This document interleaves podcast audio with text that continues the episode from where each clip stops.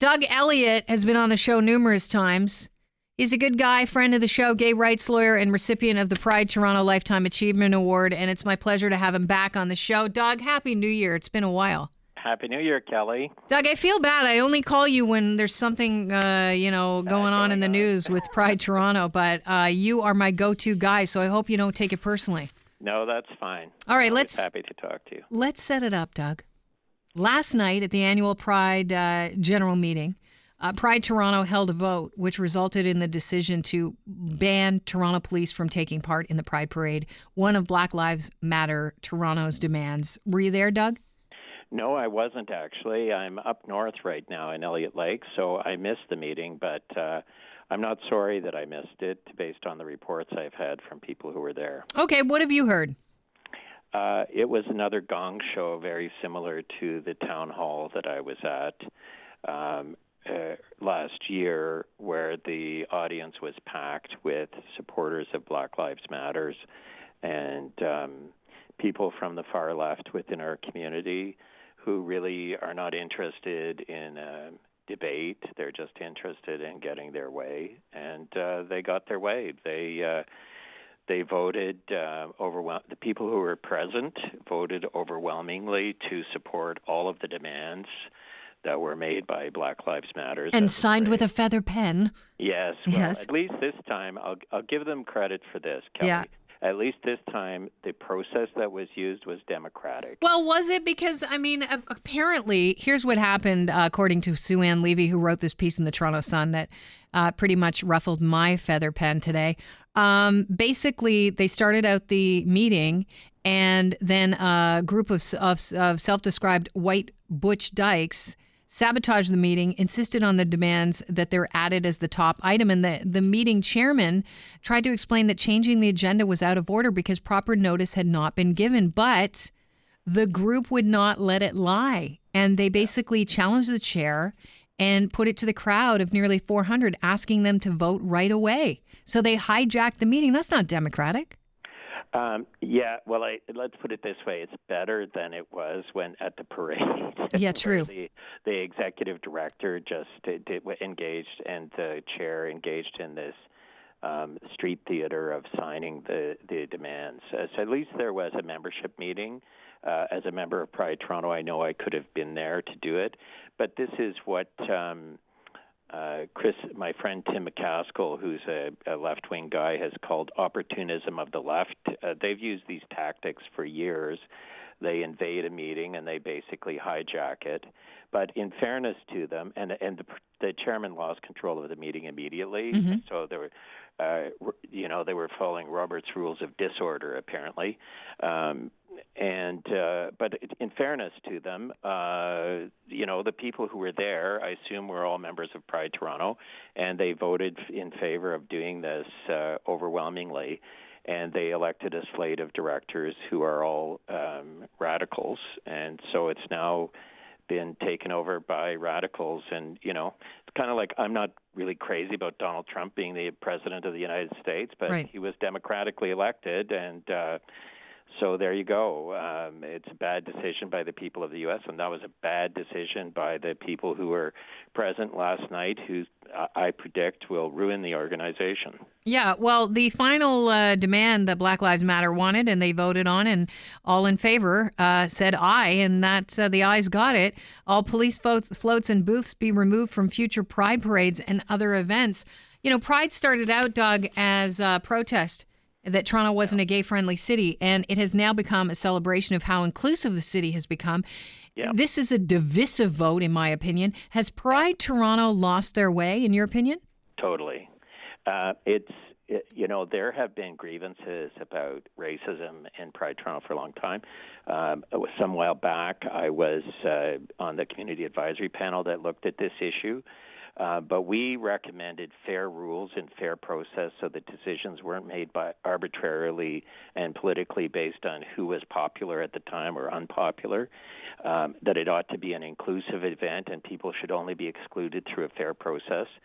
Uh, this was completely arbitrary. It's the the only other time that a group has been excluded is because they took an anti-women position, mm-hmm. and uh, police do not have an official anti-LGBT policy. On the contrary, do they make mistakes? Sure. Are there problems that need to be fixed? No doubt. Yeah. Is this the way to fix them? Not a chance. And moreover, Kelly, um, we set up this dispute resolution process, in an unprecedented move last night, they said that the police were not going to get access to the dispute resolution process. So they they, they tied the hands of the independent decision maker that we set up to deal with these issues which you know uh, really to me smacks of the French Revolution. Mm-hmm. You know, like who who deserves a fair trial if you're a police officer?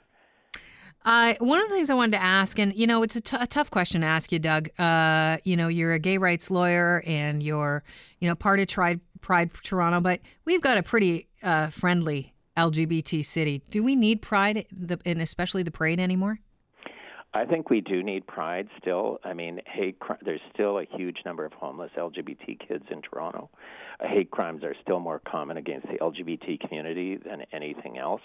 But Pride has grown from being a protest march to a huge, multifaceted festival that includes aspects of protest and education and celebration and has become more and more inclusive over the years.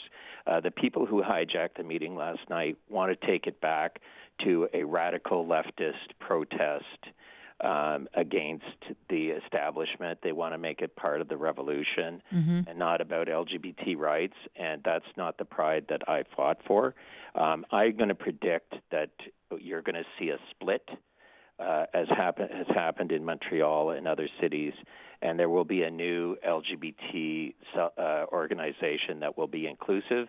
And uh, poor old Pride Toronto will be mismanaged into bankruptcy by the uh, radical leftists that have taken it over, and uh, it will it will vanish and it will be taken over by something that is uh, more what I think the people of Toronto, including the LGBT community of Toronto, want to see in our city. According to a piece that uh, Levy wrote that I talked about earlier on in the in the Toronto Sun, Toronto police offer free security to the parade and other events. Uh, you know, let's face it, Doug, nothing's free. It's not free. Yeah. It costs the taxpayers. We foot the bill about $512,000 for this to pay cops for that parade uh, that they're not allowed to have a float in anymore. What yeah. does that say to Torontonians? Well, I, I think it's a very uh, negative message for Pride Toronto to, to send. And I think you're going to see more negative messages coming from the people who took over. They have a certain political agenda uh, that they are pursuing. They haven't, they couldn't manage a three sandwich picnic, most of them, um, and uh, they have no idea what they're doing. It's going to hurt Pride Toronto financially, and I will predict, as in other cities, Pride Toronto Inc. will go bankrupt under yeah. the mismanagement of these radical people, and something else will emerge, hopefully, to take its place. Uh, I think it's sad to see the organization go. Um, but uh, you know, we've fought to try and I fought hard to try and make the organization thrive. But what's important is not the organization. What's important is the event. Mm-hmm. What is important is promoting a culture of human rights and acceptance and inclusion in our city. And I don't think that you build inclusion by creating exclusion. Would you be surprised if the taxpayers want to vote on if they're going to foot the bill? Oh, I won't be surprised at all. And I think there's going to be a lot of sponsors who don't want to, to ha- you know, these people uh, who took this over last night. Um, they made it very clear that they don't care about the financial issues. This is a matter of principle to them.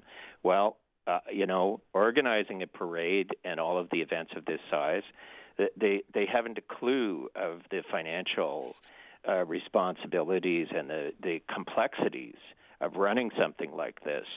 You know, they just want to be on the barricades uh, waving the red flag. Well, good luck to them. Um, I, I think you will see a competing organization set up before very long. That uh, would you head it? I wouldn't head it, but I, I certainly think about supporting it. Uh, you're a guy that I, clearly knows the work that goes into that. You very quickly. I'm not heading that. No, no, no. I'm I'm getting too old for yeah. that stuff, Kelly. Uh, but you know, uh, I, I really have. I think a lot of people that I've talked to, the older generation and the LGBT community who got this started, uh, and I will say that a lot of the people who had these radical people, not all of them, you mm-hmm. know, there's some old timers like Gary Kinsman involved, who's a you know a in the wool Marxist for, but a, a great scholar and great activist. Uh, but a lot of the people who are involved in there, um, they're very young. They have no experience running an organization like this.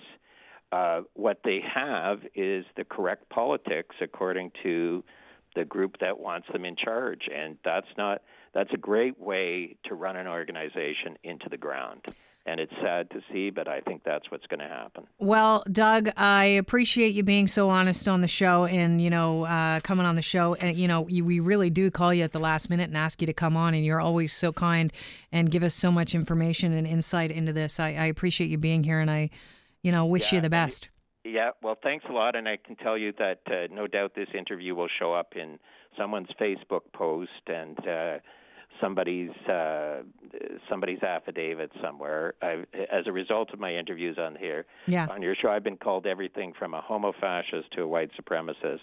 Uh, but you know, uh, I've never let that kind of uh, talk intimidate me. Doug, I uh, I appreciate you taking it for us. You have, okay. you know, and I know it's not deserved, um, but I do appreciate it, and uh, I I wish you the best, and I wish you a happy New Year. Okay, happy New Year to you. Thanks for joining Bye. us, Doug.